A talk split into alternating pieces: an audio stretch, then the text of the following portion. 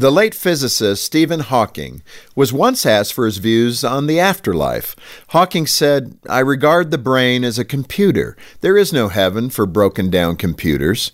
In other words, he was saying that logic, reason, and the material universe are the only realities. In the spirit of science, let's conduct an experiment and test that hypothesis. Take a look at one of the many computers around you. They're amazing machines that have transformed our society at every level. They allow us to do almost anything from anywhere. Now look at your child, your spouse, or another loved one near you.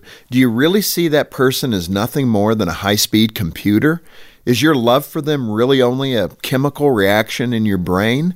What about the heart wrenching sorrow you feel when someone close to you dies? Is that just data telling your brain to feel bad? Logic and reason alone don't account for the deeper connections of our soul. By themselves, logic and reason are like a stool with two legs. We need a third leg, the transcendent leg, to experience life at its fullest and most meaningful.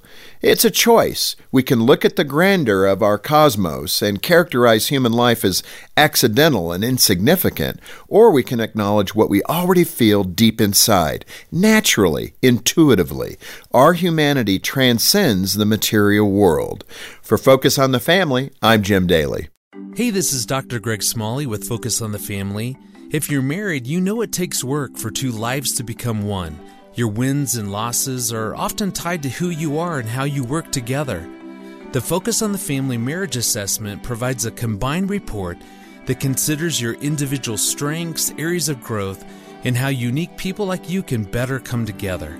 To get started on your marriage assessment, visit marriagestrengths.com. That's marriagestrengths.com.